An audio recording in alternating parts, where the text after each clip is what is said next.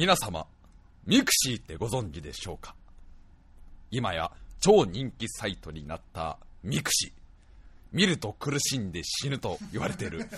まあ、それを略して、ミクシー。死ぬの C だけどね、最後は。まああれですよ。ソーシャルネットワーキングサービス。難しく言うとそうなるんですけど、まあ簡単に言っちゃうと、なんていうのかな。友達未満、知り合い未満をインターネット上でいっぱい作るみたいな。会ったことも、話したことも、見たこともない人たちと、まあお友達になっていこうっていうね。まあ疑似的なそういう、なんていうんですか、人のつながりをインターネット上に形成するサイト。もうすごいんだよね。あの、登録者数がもう1600万人。つまりは日本人口の10人に1人がこのミクシーをやってるんですよ。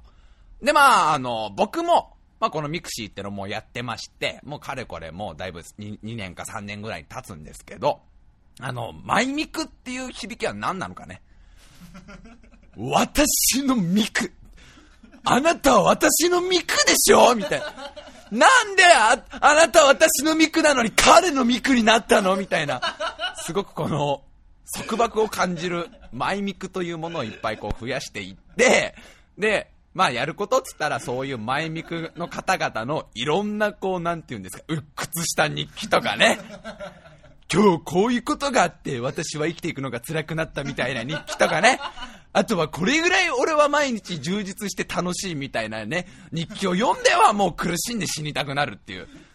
そういう、もう、なんでそんな悪く言うの？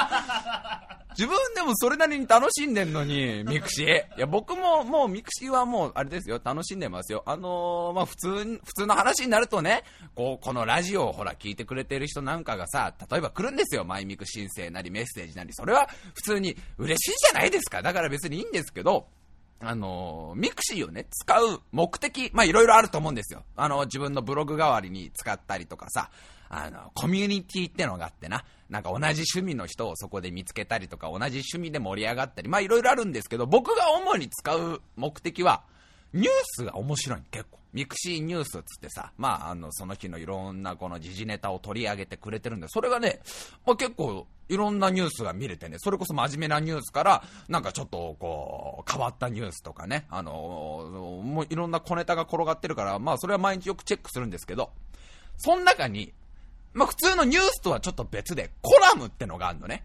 まあどこぞの、なんだかよくわかんねえような奴らがなんかその、ちょっとしたコラムを書いてる記事みたいのがよく載るんですよ。ただこのコラムがいかんせんね、なんつうのかな、この、20代女子に向けてみたいな感じのコラムが多い。20代とか30代のなんか女受けしそうな、もう、なんていうなんか、アラサー世代の恋愛の仕方とかさ、えー、なんかあの、夜一人で泣いちゃう理由はみたいなな、そういうなんかもうなんかブスによるブスのための、ブスのコラムみたいなのがいっぱいあって、もういつもなんか気持ち悪いな、みたいな思うんですけど、その中でこの間あったコラムでね、不幸になる3つの思考パターンっていうのが掲載されてたの、コラムで。で、それ何何かっていうと、要は、まあ、こういう考え方をすると、まあ、ネガ、どんどんどんどんネガティブになってっちゃう。で、ネガティブになるってことは、どんどんどんどんあなたの人生は不幸になってくっていうことが載ってて、まあ、そのネガティブの思考パターンっていうのは大きく分けると大体この3つになってくるんじゃないか。つまり、この3つの思考パターンに常日頃から気をつけていれば、ネガティブにもならないし幸せにもなりますよ、みたいな、またこう、ブスによるブスのためのブスのコラムみたいなのが載ってんですよ。で、これがまあちょっと紹介していくとね。1、自分を責める。ネガティブな人はまあ自分を責めると。ね、やっぱり自分、何があっても自分のせい。もう、例えば、仕事でミスをしたら自分のせい。ね。恋人が浮気をしたら、ああ、私に魅力がないからだ。友達と喧嘩したら、ああ、私がもうひどい人間だからとかね。まあ、友達が急に私ね、最近幽霊が見えるのっつったら、ああ、私が見えるからだと。まあ、それは結構お前のせいだ。お前のせいだけどね。お母さんが急に家でも魔法少女の格好を始めて、私はホグワーツに入る、ホグワーツに入る。ああ、もう私が先週一緒にハリーポッター見に行ったせいだって、その時からお母さんの目の輝きが違ったもん。お父さんの仕事が急にブランコをこぐことになるっていうね。ああ、まあ私のせいだと。ああ、私のせいだ。飼っていた子犬の餌がバッタになったとかね。ああ、もう全部私のせいだって、もう本当にこの、まあ僕も、僕もまあネガティブ、僕もまあネガティブだからわかるんですよ。要は、何があっても、どんなこと、どんな悪いことがあっても、全部自分のせいの気がする。もう全部自分が悪いような気がしてくる。もう目の前にさ、例えば公園にさ、こう座っていて、目の前の子供がさ、アイスを食べてる。で、美味しそうだなって、ああ、美味しそうにこの子食べてるなと思ったら、その子がちょっとぼーっと食べてるからアイスが溶けて、ボタって床に落ちて、地面に落ちても子供が火がついたようにないとお母さんがこらーって怒るのを見ると、ああ、私のせいだって。私がこの目の前に座ってるから、ちょっと私の体温で周りの気温が少し上がって、あの子供のアイスが溶けたんだって。そのガキが、そのガキがいくらぼーっとしてたせいだってみんなが言っても、いや、私のせいだ。私がこの世に存在するからいけないだ。もう私が存在したから明智光秀は信長を裏切ったんだ、みたいな。もう私が、私がいたせいだ。私が悪いの、あれは全部。もう私がいたせいでヤムチャは栽培マンに殺されたの、みたいな。もう全部、何が何、何から何まで全部自分のせいにする。まあでもこれはね、ちょっとネガティブな人はね、ああ、私もそういうとこあるかもしれないっていう、あると思う、心当たりがある人は多いと思うんですよ。ね。で、このなんかね、あの、コラムだと、いや、そういう考え方は良くないって、自分、何でもかんでも自分のせいにするんじゃなくて、自分のせいじゃなくても悪いことが起きるっていう風な、この発想の転換をしましょうみたいなことを抜かしてんだよ。あのね、僕もまあネガティブですよ。僕ももう、まあ AD 笠原さんはもう僕をね、6年ぐらい前からしてるからわかると思いますけど、まあネガティブですよ。そりゃもう電車に乗ってて向かいの家族がニコニコ笑ってたら、ああ、俺を見て笑ってんだ。いいか？たけし、目の前に座ってるお兄ちゃんみたいにはなるなよ。大丈夫だよ、パパ。あんな腐ったバナナみたいな人間には僕ならないよってニコニコ笑ってるんだって。もう鳥のさえずりがピヨピヨピヨピヨピヨピヨ、キモい、キモい、キモい、キモい、キモい。ああ、もうキモいにしか聞こえないよ。もう全部僕のせいでしょ、全部、みたいな。僕がそんなにするとみんなの気分が少し悪くなるんでしょってか、どんどんどんなってくるじゃない。やっぱり僕も相当ネガティブだから分かる。言わせてもらいたい。ただ、そんな風な発想の転換ができたら、もともとネガティブなんかならない。その発想の転換ができないから、いつまでもネガティブなんですよ。ね。だから、僕がちょっとアドバイスしたいの。これから僕がアドバイスする。これはね、スーパーネガティブ理論なんですよ。要は、そんじょそこらのネガティブ。ちょっとネガティブぐらいをさらに超えるネガティブになれば、逆にポジティブになる。自分を責める。まあいいでしょう。皆さん自分をどんどん責めちゃうでしょう。わかります。私も自分を責める。これはね、自分を責め切ってください。どんどんどんどん。どんどんどんどん自分を責め切って最終的には、てかそもそもお前にそんな影響力ねえよっていうね。お前ごときの人間が人間を不幸にできるわけがねえだろと。何様のつもりだぐらいまで言ってください。お前にできることなんて一つもない。ぐらいまで言ってみましょう。一回。ああ、私のせいで、あの、よしこちゃんは泣いてるのかなとか思わないでください。お前ごときがよしこにやれることは何一つねえお前がいてもいなくてもよしこは毎日を過ごしていくから、みたいな。それぐらいまで僕もよくやるんです、これは。そこぐらいまで追い込むんですよ。スーパーネガティブなんですよ。ね。例えばね、じゃあね、例えば、えー、僕と AD 笠原くんが一緒に会社を立ち上げようと。ね、なんかちょっと一発当てようぜっつって、こうビルかなんかを買うじゃないですか。まあ、な、なんで、まあ1億とか2億とか出してさ、で、連帯保証人笠原くんになってもらってさ、なんかあったら全部笠原くんのせいだっていう風にしといて、じゃあ、な、何の商売するのっつったら俺がじゃあネオジオポケットの委託販売をしようと。かっこモノクロの方ね。あれ半年後ぐらいにカラーが出たんだけどね。ネオジオポケットがもう一回来るともう、うん、ワンダースワンに対抗してネオジオポケットの委託販売をしよう。たら、笠原くんが、いやいや、やめといた方がいいよ。ゲームボーイアドバンスの方が絶対面白いからやめといた方がいいよ。ネオジオポケット今更遅いよ。二人とも DS の存在は知らないから。いや、ふざけんの、お前俺に任せろ全部。俺が社長だろって言って、案の定ネオジオポケットに委託販売やったら、まあ、ものの見事に二日で倒産じゃない。で、残った借金の2億は全部連帯保証人の笠原くんに行くわけじゃない。普通にね、考えたらこれは俺がネオジオポケットの委託販売をご利用ししたからだ。どうしてもあのアナログスティックの原型になったあのコントローラー触れたいっていう理由だけで、サムライスピリッツをもう一回やりたいっていう理由だけで、俺が言ったせいだと思うけど、そうじゃないと。俺がいてもいなくてもあの会社は潰れたと、俺のせいじゃないと思い込むの、もう全部。ふざけんの俺のそんなタバコ取りそんな影響力あるわけないじゃんって。笠原のその冷静な判断力が足りなかったせいだろ。もしこのラジオを部屋で一人ぼっちで聞いていてね、なんか私のせいでいろんな人が家族が不幸になるとか友達が不幸になると思っていたら、あの、もう一度心に刻んでください。お前にそんな影響力はない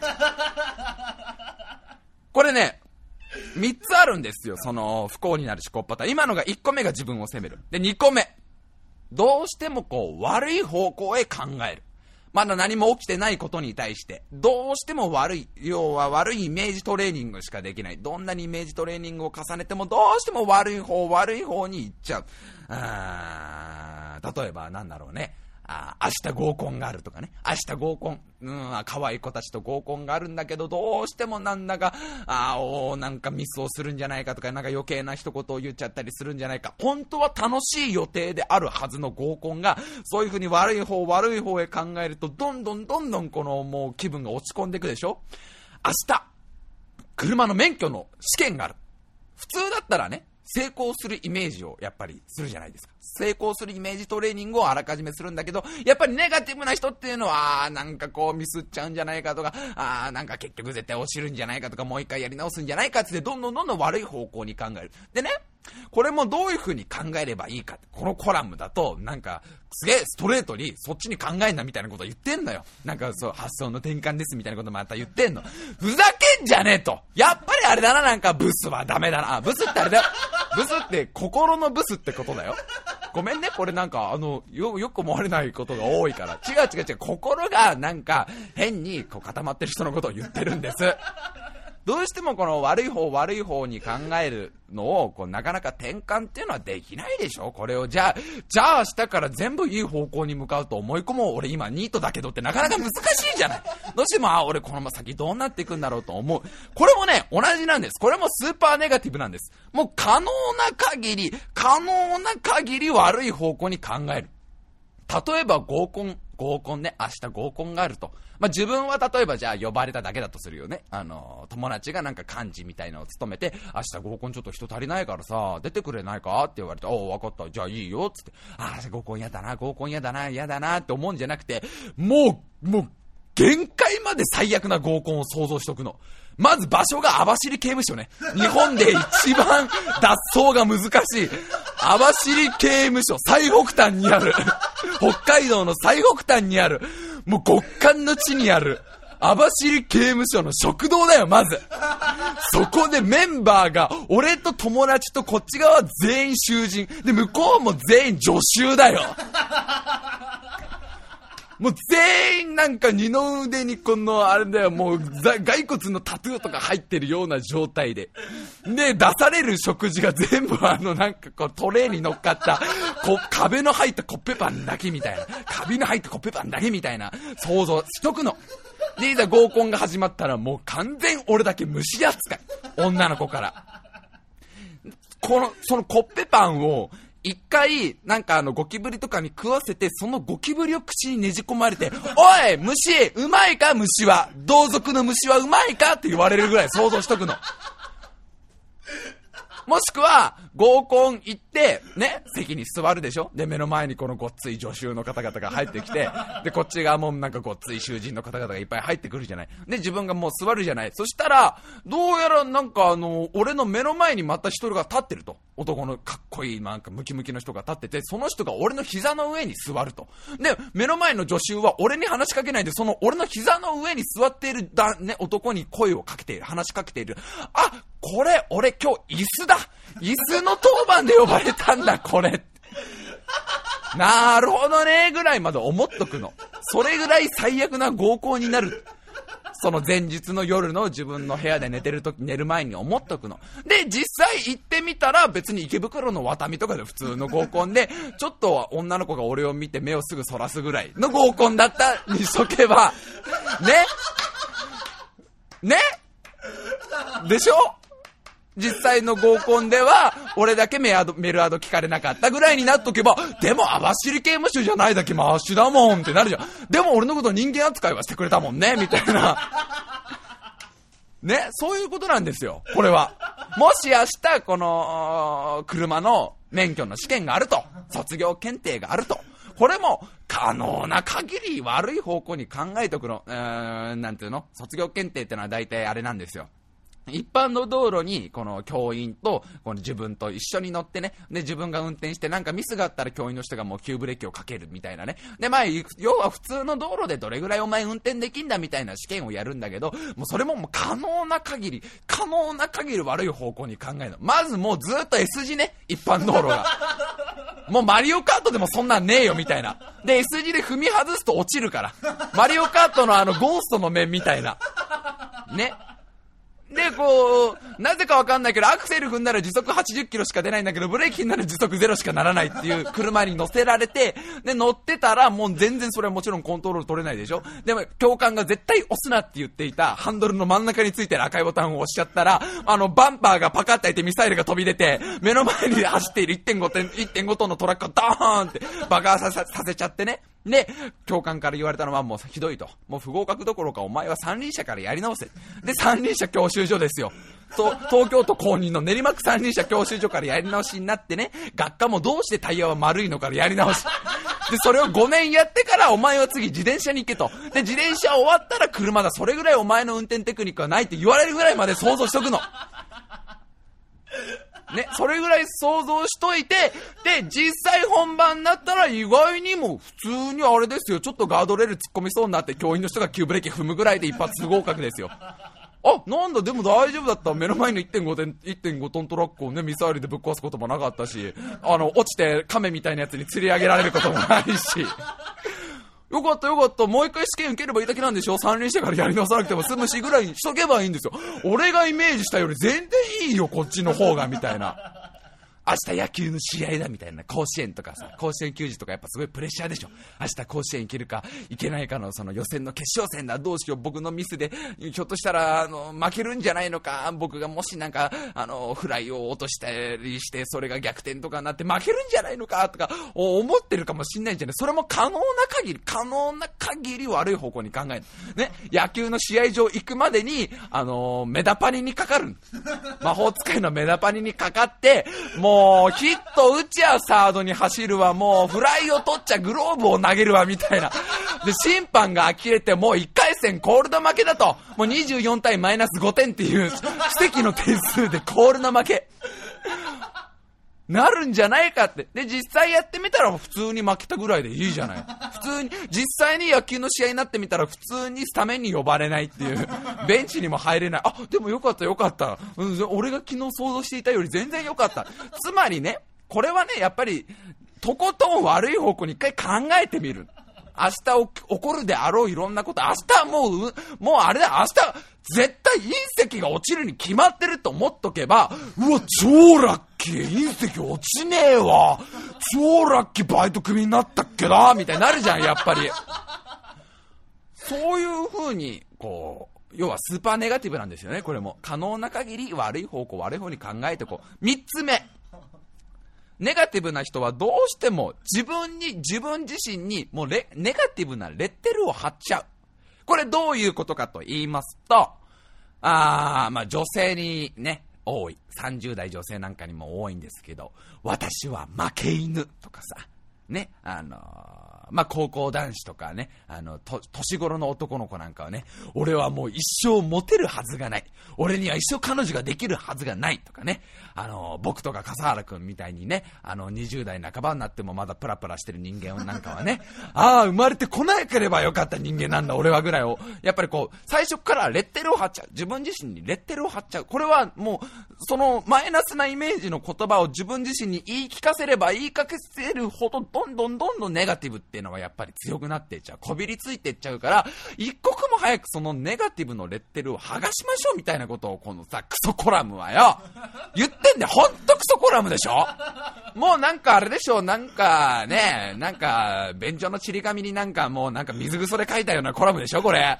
なんかわかんないけど、厚紙になんか血痕で書いたような、ダイイングメッセージみてえなコラムでしょクソコラムですよ、これもう。で、コナンがそれを見てね、推理をするんですよ。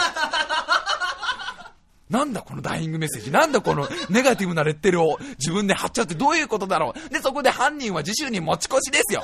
Next Conan's Hint スナイパーライフルですよ。凶器言っちゃってんじゃんみたいな。狂気言っちゃってんじゃん、それ勝てなくね？みたいな。がっつり出しちゃってんけど、そのネクスコランドインド。そんで世界丸見えで世界の名狙撃手準みたいな特集ですよ。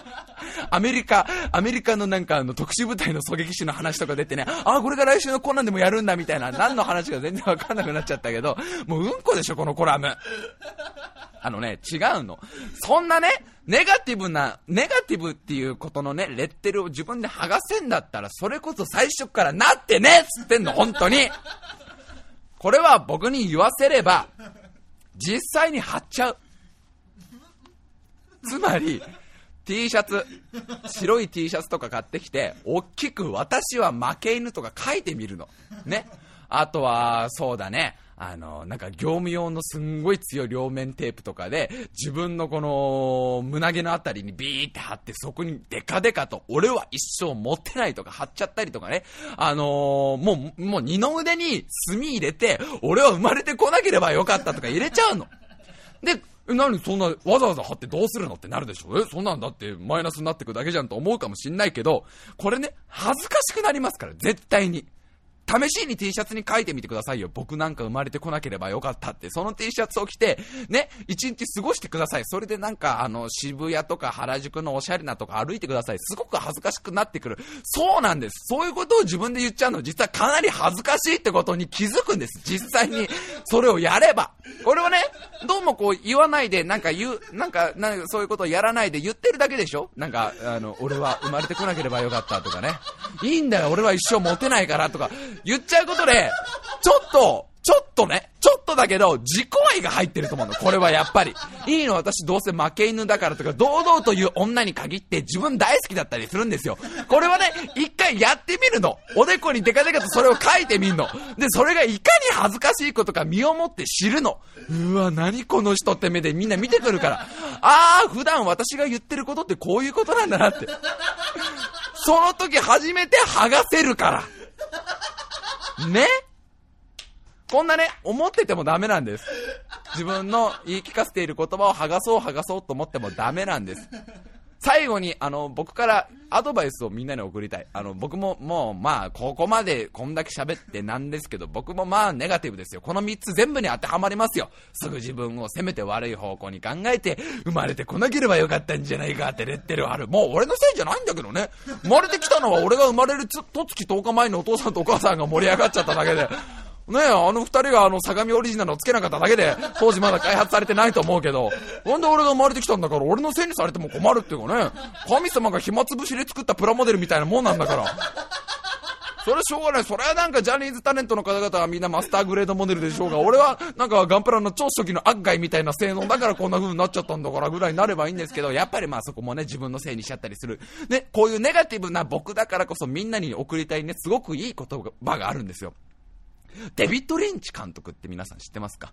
映画監督のデビッド・リンチ。まあ僕大好きなんですけどね、あの、マルホランド・ドライブとかさ、あツインピークスとか有名か。あまあ、知らない人もいるかもしれないんですけど、まあ、すごいちょっとこう独特の暗い、暗くて怪しくて、こう、なんか不可思議な映画を撮る人なんですけど、あの、その方がインタビューで言っていた、僕、もう座右の銘にしたいんだけど、ちょっとの鬱はモテるっていうね。つまりデビッド・リンチ監督が何が言いたいかっていうと、本当の鬱とか、本当のネガティブ、本当のネガティブ状態になると、人間ってのはやっぱり、こう、何かをしようって気になれない。特に我々みたいなこういう映画を撮ったりする人間、クリエイティブな人間、クリエイティブなことをやろうとする人間っていうのは、あのー、やっぱりエネルギーがないと作れないから。だけど、こういう映画を作ったりとか、なんつうのかな、演劇を作ったりする人間に多いのが、なんかやたらと自分のことをネガティブにしていく人間が多い。自分と、自分は暗い人間なんだ、鬱屈してるんだみたいな思う人間が多い。これはなぜかっていうと、あの、鬱っぽいことを言ってたら女の子が寄ってくるからだと。それぐらいがいいんだと。だから基本的にはお前ら暗くなんなよと。だから俺は言っとくよ、ちょっとの鬱はモテんだよ。これをね、もう映画監督の大巨匠であるデビッド・リンチ監督も分かってんだよ。あのね、この、じゃデビッド・リンチ監督がすごい明るい作品撮ってるかっていうとね、なんかわかんない、えーと、もうめちゃくちゃなんか、フォレスト・ガンプみたいな、こう、見たら誰もがあったかくなるような作品を撮ってるかっていうと、もうデビッド・リンチ監督が撮ってる映画なんて、見たら100%鬱になるような映画ばっかなんだよ、もう。もう何も、何もわからないんだけど、全員が傷ついたような内容みたいな。な、なんかもう半然と、もう、漠然としたような内容で半然としないんだけど、一つだけわかるのはなんかもう人は孤独だみたいな映画を撮ってるのに、いや、ちょっとの映ってモテっからって言っちゃってんですよ。これを今日みんなにも胸に刻んでほしい。すげえよ、笠原くん。この番組史上最長オープニングトークだって、もう25分も喋ってんだって。違う、みんなにね、もうあの聞いてほしかったの、この話は。毎週毎週ほら、あの、体のいろんなところが痛いとかさ、あ足が痛いだの、なんか頭が痛いだの、ばっかり言ってる僕だけど、みんな実は心が痛いんじゃないかなって。みんなの心がそろそろ限界に来てるんじゃない？この日本ってどんどん病んできてるんじゃないかなって時に、少しでも僕のこの明るくなく、明るくなるスーパーネガティブ理論をこれから実践してってほしい。この SN 理論をね、みんなにも実践してってほしいってことで喋ったの。というわけで、えー、残りも多分もうちょっと少ないけど、最後まで聞いてください。タイムマシーン部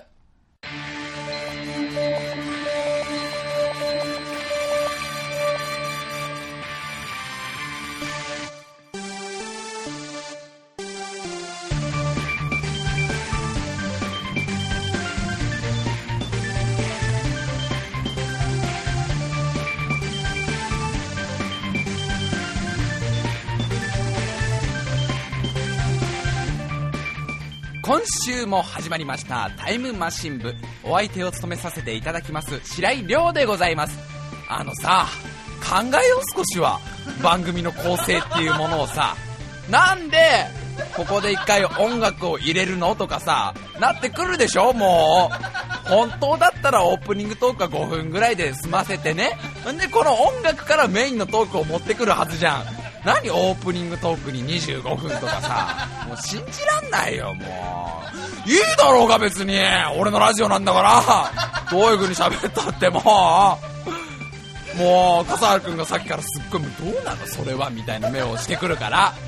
すいませんね、なんか最初に。いや、どうしてもやっぱり熱くなっちゃった。うんやっぱりあのラジオ DJ としてねみんなに伝えといておきたいことってのがやっぱりあるから。俺もほらもう先もそんな長くねえじゃん。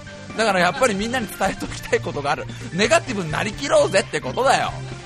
もう夏休みじゃないですか？世の中は。もうだって今日が何？7月の 27?7 月の28か。7月の28だったらもう小学生たちは夏休みで浮かれてるでしょ。今年は何でも冷夏だ。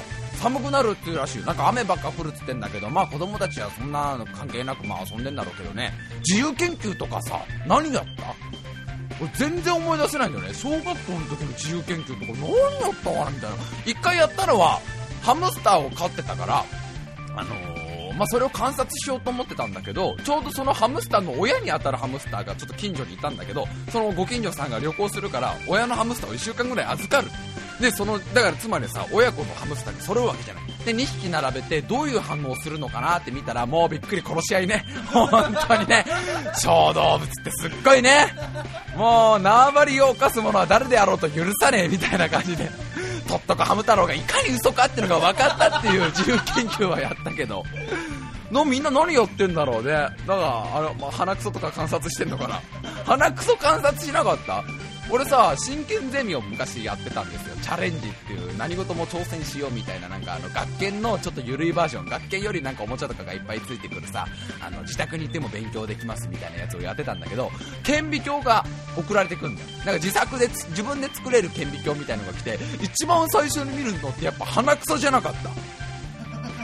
鼻くそとかすっげえ顕微鏡で見て別に何もわかんねえんだよ。でその顕微鏡っつっても学校にあるような顕微鏡じゃなくて言うてもたかがなんか10倍ぐらいにしかでかくねえから自分の鼻くそがでっかくなるだけなんだけどああ鼻毛がついてるとか。それをなんか観察して出せばいいんじゃないの？あとは、あれだね、家でもできる原子力発電みたいなのをやったりとか、メルトダウンの危険性はないと思うとかなんか大きく書いて、持ってきましたみたいな学校に。何やってんだろう？あのね、すげえなと思ったのがさ、お隣の国中国でさ、夏休みの宿題を代行するって仕事があるんだって。なんか大学生とか高校生がバイトでやるらしいんだけど要は君たちの宿題を代わりにやるよみたいな。で小学生とかが要はあのねなんか計算ドリルとかさそういうものを渡してやってもらうっていう宿題代行業っていうのが今なんか出てきてるんだって。もちろん親御さんたちはみんな反対してるんだけど、まあ、子供たちからしたらね夏休みは全部遊びたいだろうしね。大学生から見たらそんなまあ日本の大学生はあんまり分数の足し算分かってない人が多いらしいけどあの簡単だろうから面白いな俺もやりて宿題大好評俺なんか日記やるよ日記。ほら 夏休みの日記ってほらすんげえなんかめんどくせえじゃん。なんかあのー、なかなかみんなやるややらないじゃね小学校の時なんそんなその頃まだみんなブログ好きじゃねえから。なあれ20代ぐらいになるとみんなわかんない。ブログ好きなるのかね。やたらと自分のこと赤裸々に書くけどね、うん、なんかあんまりあの頃ってブログ好きじゃないから。代わりに俺書くよ毎日。なんか7月28日チンコをいじったみたいな。7月29日チンコ甘いじりしたみたいな。7月30日チンコをいじって寝たとかもずっとそれはもしくは7月の25日に UFO にさらわれてどうやら自分がジェダイの末裔であることを知ったみたいな風に書いてそこからなんかあの黒い仮面かぶった人と戦ったりとかなんかいろいろあって宇宙の平和を守って8月の31日に帰ってきたっていうのを大きく デカデカと書いて本当だもんって言い張ってもらったりとか。4月の30日に車にひかれて霊界探偵になってまあ紆余曲折いろいろあって自分が魔王の息子だって知ったって悠々白書ですけどね。もう悠々白書大好きだなこのラジオ。俺やりたいななんかなんかねすっげえなんか楽なバイトじゃない？それでいくらぐらいもらえるのか知らないんだけど。まあそんな風になってるってんで。まあね。あ良い子のみんなも聞いてると思うからこのラジオは。だって対象年齢が大体8歳児だからねこのラジオは。みんなもねあのこのラジオについて書けばいいんじゃないかな。ね？そうだよ。インターネットラジオの現状について。うわつまんねえ。あのね、ダメなんですよ。今週はもうね、時間が僕のせいでないから、どんどんメールを先に読んでいこう。またね、メールを紹介できなくなると良くないからね、あの、先にちょっとメールを読みます。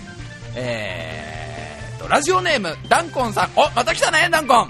タイムマシン、俺のビッグマグナム係様。もうそんなコーナーはないんだけど、えー、いつから作られたんでしょうか？タイムマシン俺のビッグマグナム係様。白井さんこんばんは。こんばんは。上野クリニックのホームページに強化治療の費用が出ております。10万円強で息子はでかくなるようです。他にも色々記載されており男子としては勉強になります。あまり関係ないのですが確か筋肉増強剤として使われているステロイドで竿の部分が異常にでかくなるようです。海面体に直接ぶっ刺して注入痛そうというわけではなく普通に注射してでかくなってしまうようです。副作用としてたまたまがびっくりするぐらい小さくなり精子の数が減減、えー、激変するようですがいつもお世話になっている AD 笠原さんが眠っているうちにケツに注射して笠原の血統を根絶してみるのも面白いかと思われます。あのねダンコンさん。面白がって根絶しちゃダメだよ。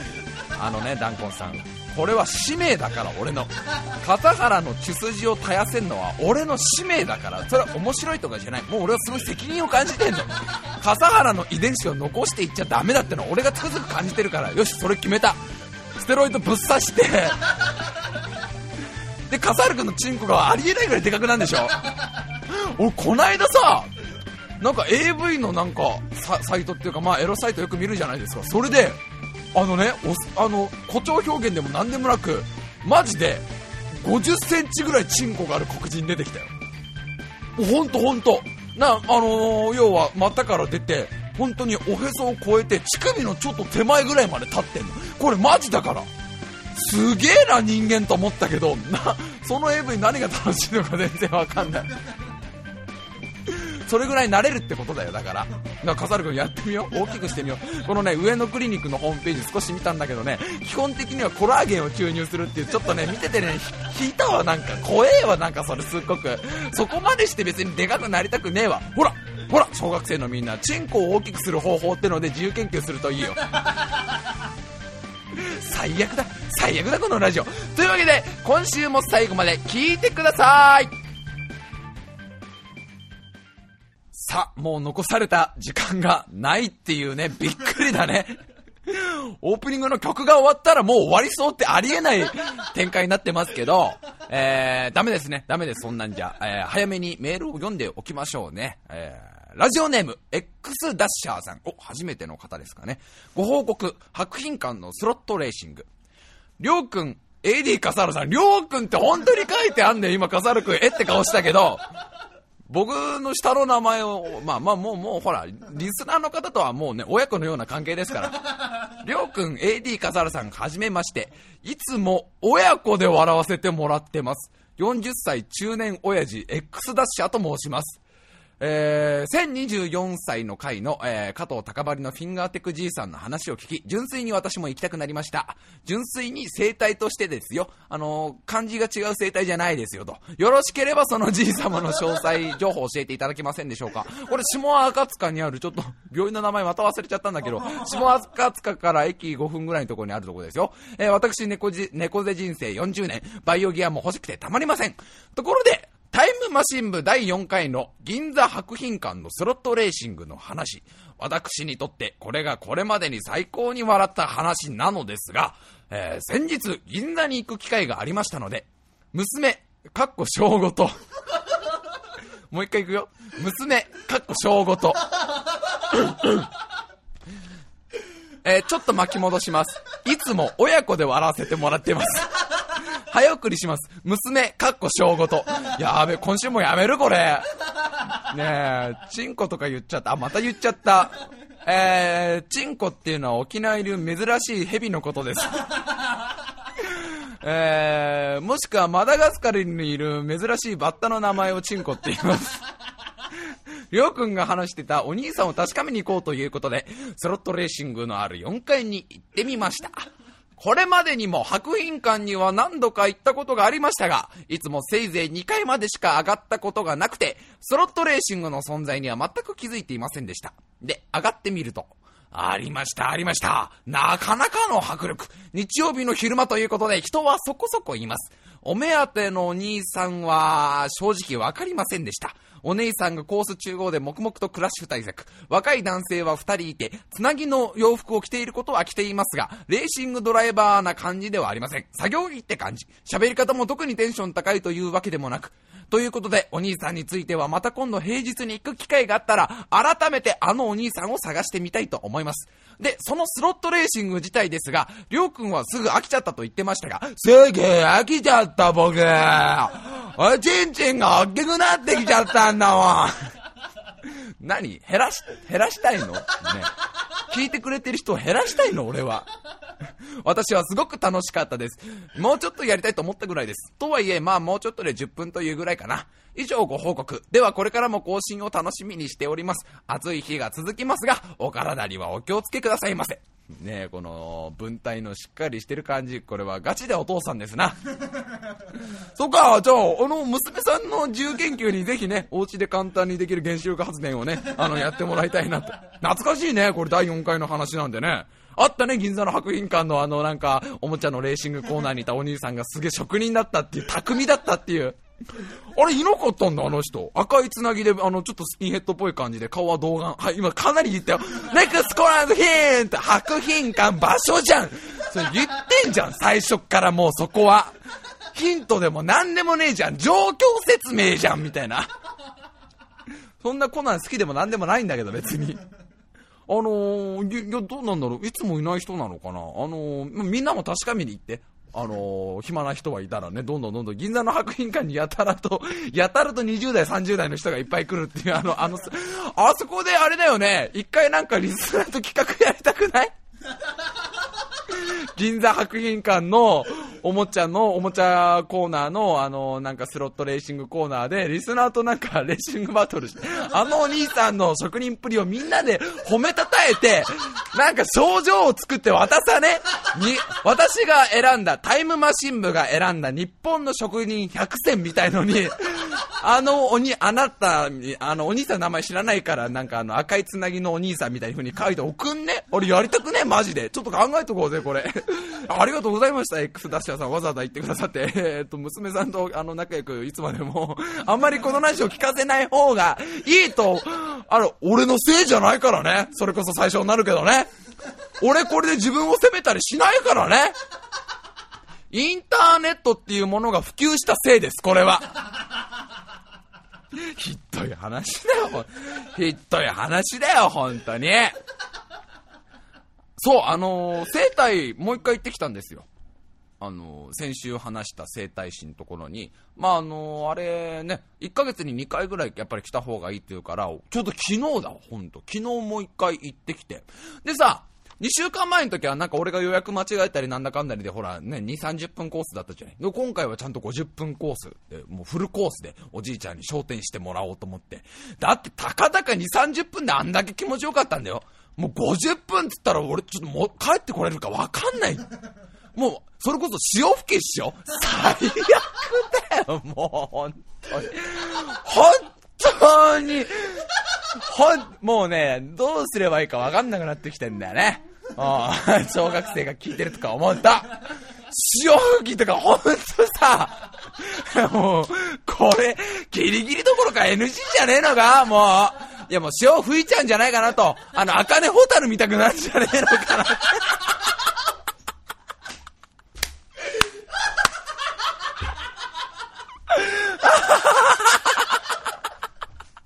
あかねホタルって、なんで今出てきたんだろう。あかねホタル知らない人はググってくれ。その代わりあれだぞ。18歳未満のやつはググんなよ。あの、見ちゃいけないのが出てくるから。え、あのー、ネクストコナンズヒントすごいお姉さんだから。あの、もう最低だよ。だから、そのおじいちゃんの、おじいちゃんの生体師のとこに、もう一回行って、俺を茜ホタルにしてもらおうと思ったの。加藤隆と茜ホタルだったら最強の組み合わせでしょ。もう洪水じゃん。もう本当、それこそ下赤塚を水浸しにしてやろうと思って、床上浸水にしてやろうと思って、俺の潮吹きでもう知らねえよ、こうなったら。俺のせいじゃねえよ、もうよ。で、行ってみてさ、で、まあ、あの、あ、この間はどうもごめんなさいね、この間は短くなっちゃって、ほんとごめんね、みたいなことね、言われてね、いやいや、僕のせいだったんで、いや、いいですよって。あの、今日はたっぷりね、あの、50分間やりますんでね、みたいなね。あの、じゃあそこにあの、あの、あの寝転がってください、みたいな。まあ、あの、この間、この間と一緒にさ。で、おじいちゃんがこう、揉むわけですよ。もうフィンガーテクニックで俺のこう背中をさ、もう撫で回すわけ。アイブですよ、アイブ。で、俺も敏感になってるから、俺もそのおじいちゃんに開発されてるから、体がもう、感じやすいように。もう肉奴隷だからね、いわばおじいちゃんの。もうその、もうだってあれですよ、その生体の生体師のところ行くまでに、もう俺はもちろんバイブを入れてますからね。アナルバイブ突っ込んでますから。知らねえよ、どうなろうが、もうよ。もう感度マックス状態なんですよ。で、亀甲縛りで、その上にトレンチコートですからね。もうビンビンに来ちゃってる上によ、このおじいちゃんにもみしだかれるわけですよ。でも気持ちよくてたまんないのやっぱりはおじいちゃんうまい。もちろんあれですよ、格好はナースですよ。俺はおじいちゃんの趣味に合わせてますから。ナースの格好で、ね、おじいちゃんにもみもみ揉まれてさ、あ、だいぶ良くなったねと。あ、さすがバイオギアだなと思ったのが、あの、こんなに短期間でね、あの、良くなるとおじいちゃんもなかなかびっくりだけど、なかなか、あの、良くなってると。あの、最初来た時よりは、たかだか1回ぐらい直しただけで、こんな、あの、体が柔らかいのかもね、とか言われてね。で、これだったらすぐ、なんか、なるかもね、みたいに言われて。でもそれでもやっぱりまだね、こう、一番悪かったことの、要はさ、腰が本当はへっこむとこがさ、ボコって出、出ちゃってるっていうのを、こう、な、なお、今、今日はちょっと集中的にいっぱいやろうみたいな話になって。で、まあ、おじいちゃんのいろんな技がもう炸裂するわけですよ。もう、それこそローションオイルを体中に塗られてね。で、その上からこの、もうろうそくを垂らされの、あの、ピンクローターを脇にねじ込まれえのとかもういろいろやられんの、もう。知らないよ、それもう、俺のラジオなんて98%嘘だよ嘘に決まってんだろうが親の、そんなあれだよ、あれだよ、もう親の判断にしてくれよ。そこはよ。必死だよ、もう。で、まあ、おじいちゃんがいろんな関節技みたいのするなよ、なんか。もう足を4の字にしてこう上からおじいさんがグッて乗っかると腰のあたりがボキボキとかなったりとかさなんか腕をちょっとコブラツイストみたいにしてボキボキってやってさあーごめんねちょっとあれだ上腕二頭筋のあたりが折れちゃったよみたいに言われたりとかさなんかいろいろおじいちゃんが股と股の間から顔を出してさで一回上にグッて持ち上げてドーンって床に叩きつけるパワーボムみたいなことをやったりとかして俺が脳震盪を軽く起こしてね焦げろベロって吐いたりしてねああもう大丈夫俺帰れるかなでもおじいさんだったら何されてもいい？私おじいさんの肉奴隷だもんみたいな感じで。でまあまあ30分ぐらい、なんかいろいろもみもみもみもみされてんの。で、こう、あのー、もう一回寝てくださいと。もう一回寝て、今からちょっとね、あのー、先週はやらなかったけどね、新しいことちょっとやるからね、ねちょっと待っててねって言われて。で、俺はうつ伏せで寝てるから、うつ伏せで寝てるから、おじいちゃんが今何の準備をしてるかも何にもわからない。だからもうどんどんさ、こう想像が膨らんでもうワクワクしてくるわけよ。次はどんなプレイをされるんだろうって。もう気づいたらもうあたり一面、もうあの、人だかりでも、あの、貴婦人たちが、あの、な、わかる？サングラスなんだけど、あの、中世の貴婦人がつけるような、とんがり、とんがったようなメガネをつけてさ、俺のその恥ずかしい地帯をみんなで見るんじゃないかと。まあ、なんてはしたない格好をしてるの？あなたはって言葉攻めを、なんかデヴィ夫人みたいな方々にやられたりして、俺はまた潮を吹いちゃうんじゃないかとか、すごいワクワクしてるわけよ。で、おじいちゃんがなんかさ、ごそごそごそごそ用意して、うわ、なんだろう、何が来んのかな、なんかな、無視ってことで叩かれんのかなとか、もうここまで来たらもう、斧で腕の一本や二本切り落とされてもいいんだけどなとか思うんだけど、なんか、背中にピトってくっつけんの、なんか。なん、まあ、わかんない。何かわかんない。で、ピトってくっつけるのがすっごいくすぐったいの。なんかね、貼るんじゃなくて、うーん、ちょっと大きめの洗濯バサミで、あのー、かなり弱めの、掴む力は弱めの洗濯バサミみたいなものでつままれてるような感覚なのね。で、それを背中になんか、背中の背骨越しにこうつけていくのね。で、それがすんごいくすぐったいの。もう、その俺、ほら、敏感だから、本当に。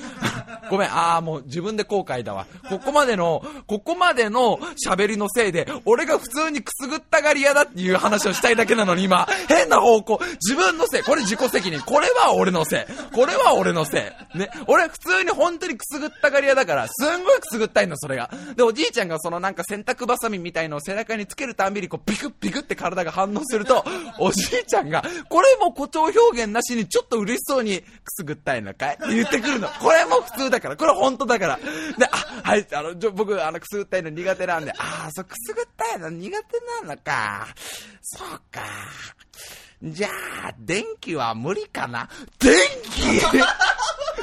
電気くんの？今から？とか思うわけよ。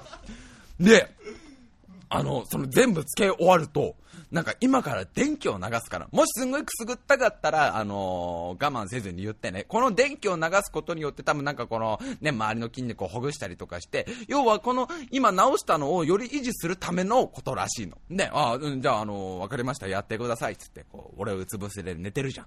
で、しばらく経つと、おじいちゃんがスイッチ入れるのよ。で、あのー、なんかね、軽快な音楽が鳴るの。ピンポロパラポン、ピンポロパラポン、ほんとこんな感じの音楽が鳴ると、じわーっとこうさ、なんていうのかな、背中のあたりが痺れてくんの。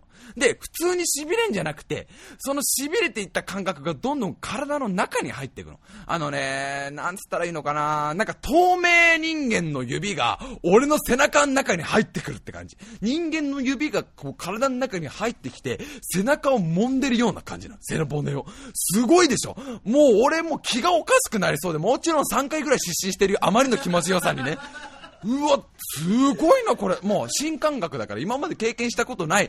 それまではずっとおじいちゃんのその外部的なね、あのー、表面的なこ、あのー、揉んだりとかね、あのー、骨を曲げたりとかね、無知で叩いたりとか、ろうそくとかだったから、まさかこんな体の内側からやられると思わないじゃん。でさ、それ電気がすっごい気持ちよくて、うわこれ、これやばいたまんないっすね、みたいな感じで。で、もう、その間ほっとかれんのね。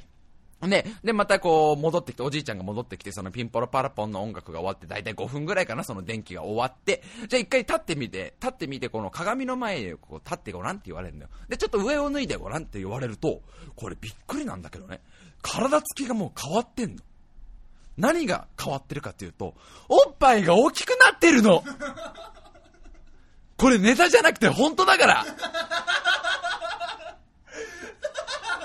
あの、一切、一切嘘でもなく、誇張表現でもなく、おじいちゃんも、ほら、胸が出てきたろって言ったから。これ何、何がっていうと、な、何かっていうとね、要はさ、俺の背骨っていうのは今までね、あのー、曲がってたわけじゃない。曲がってる、変な方向に曲がってたから、胸の筋肉が沈んでたんだって。で、それを、背骨を正しい位置にすることによって、胸の筋肉が前に出てくることを、おっぱいが大きくなってるの。私今 F カップぐらいあると思う。どうですか、おじい様。ね、もうおじいちゃんもね、ほら、こんだけ変わるんだよって自分で見てもわかるだろう。明らかにこのさ、なんていうの、こう下乳のラインよ。下乳のラインとかも変わって、ちょっとガタイが良くなって、あ、こんなに変わるんですねって、そうなんだよって。じゃあもう一回ちょっと電気の方をやるからって、あ、その前にちょっとこう腰をもまれたりた、もう腰を揉まれたりとか腰のあたりをちょっとこう直して、ちょっともう一回その腰の方に今度は電気を当てるからねって言われて、寝っ転がってまたあのなんか洗濯ばさみみたいのをつけられて、あ、あ、あって俺もなる、なるじゃない、もう。俺もなる。ま、また電気ですか？嫌なのかい？嫌じゃないです。じゃあお願いしてごらん。電気を電気をしい、あーみたいになるじゃない。もう聞いてねえよ小学校5年生の子は聞いてねえよ、こんなクソラジオ親がもう、親がそれこそもうあれですよ、パソコンを手刀で折ってるよまた電気を流すの。で、腰に今度はつけるから、おじいちゃんが、あの、さっきと流れが少し違うだろう。でね、確かにそうなのよ。なんか電気の流し方も変えてんのかもしれないんだけど、さっきはこの指がさ、縦に入ってくる感じが、今度はなんか手のひらが、無数の手のひらが腰の中に入ってくる。もうなんか、それこそいろんな殿方たちが私のこの骨盤のあたりを揉んでいるみたいな、ものすごい快楽の、それもすごい気持ちよくて、わあ、これまた気持ちいいですね、みたいな感じになって。で、それが終わって、はいはい、じゃあ今日はこれぐらいにしとこうかって、もう、あの、下通り終わって、もう50分間たっぷりよ。あのー、だいぶ良くなったし、もう、もうほぼ、ほぼ満点だと。もう、もう、おじいちゃんが言うにはもう90点だと。あとちょっとで感知するぐらいだから、あの、次はもう1ヶ月後ぐらいでもいいよ、みたいな感じで言われて、自分でもちょっと、あの、確認してごらん、みたいな。また鏡の前に立たされてさ、あの、ちょっと後ろ向いて自分でこう、首を反って背中を見てごらんって言ったらさ、その自分が電気のやつをやら、やられていたじゃない。その後がびっちり残ってんだけど、これが洗濯バサミじゃなくて、吸盤なのね。吸盤みたいなものをつけてたらしくて、もう俺の背中中になんか丸い斑点があってすっごいグロテスクなのよ。めちゃくちゃもうなんか、なんつうんだろう、もうでっけえタコに背中をビターって吸われたみたいな感じになってて、まあおじいちゃんが大丈夫消えるからみたいに言われて、で結局その1ヶ月後にまた受けることになったんだけど、もうたかだか2回、2回の治療で俺を24年間悩ませ続けてきた猫背がほぼ治る。すごくない？だまあ生体とバイオギアと、まあ俺毎日なるべくストレッチを最近やってるから、その3つの効果がどうやらあったみたいで。で、終わったのが7時ぐらいで帰ろうと思ったらさ、なんかおじいちゃんが片付け始めて、あれ？今日もう終わりなんですか？って、この後もなんか予約入ってるんじゃない？な、なかったんですか？なかったんですか？って言ったら、いや、あの、実はキャンセルになってね、あの嬉しいキャンセルってのはあるね。っていうおじいちゃんの本音がね、本音が出てね、その時に俺はこのじいちゃんすごい好きになった。俺そういう時に本当のこと言う人はいい人だと思ってるから、ニコッとなんか、あ、嬉しいキャンセルってのはあるんだよ。今日はもう帰るよって言っててね、あの、すごいいいおじいちゃんだなっていうね、また1ヶ月後おじいちゃんに教育されにね、もうあのおじいちゃんなしじゃ俺生きていけないから、完全に今や肉奴隷ですから、ほんと、あかねホタルだから、もういいよ、あかねホタルは。もう、わかんねえやつはわかんねえっていうか、女の子のリスナーもしいたら、新聞幹部、ググれ、ググったら俺がセクハラだよ。俺がなんか、俺のせいだよ。もう全部俺のせいだよ。そうだろ。もう、知ってるよ。俺のせんだろ？もうよ。もうよ。もう、じゃあメールアドレスを言っとくよ。ああ、すっげえクレームくんだろうな。タイムハイフン部、あとホットメールドット .co.jp、タイムハイフン部、あとホットメールドット .co.jp、スペルは time-bu あと、ホットメール .go.co.jp です。あかねホタル本人からのメールも募集しておりますよ。えー、俺があかねホタルだって言い張っていいですよ、皆さん。あかねホタルからのメール募集しております。えー、どうやったらあんな塩吹けんのかって教えてください。もう最悪だわ、本当に。え夏休みね、始まってるからってみんなだらけないようにね、えー、チンコ甘え尻していったらあっという間に夏休みなんて終わっちゃうからね、あのー、ほどほどにみんな、ほどほどに、カブトムシとか飼ってみてもいいんじゃないかな、ザリガニとかね。あのー、一週間ぐらいで大体死ぬから。あいつら、大体それぐらいで死んじゃうから。うん、あのー、もうやめとこう、そろそろ。あ、そう稲川淳二先生のミステリーツアーっていうのが今やってるらしいんだよな。あれすっごい行きたい。普通の話じゃんかよ。もうごく、ごく普通の、普通の、普通の話でした。というわけで、僕が逮捕されたり起訴されてなかったら、また来週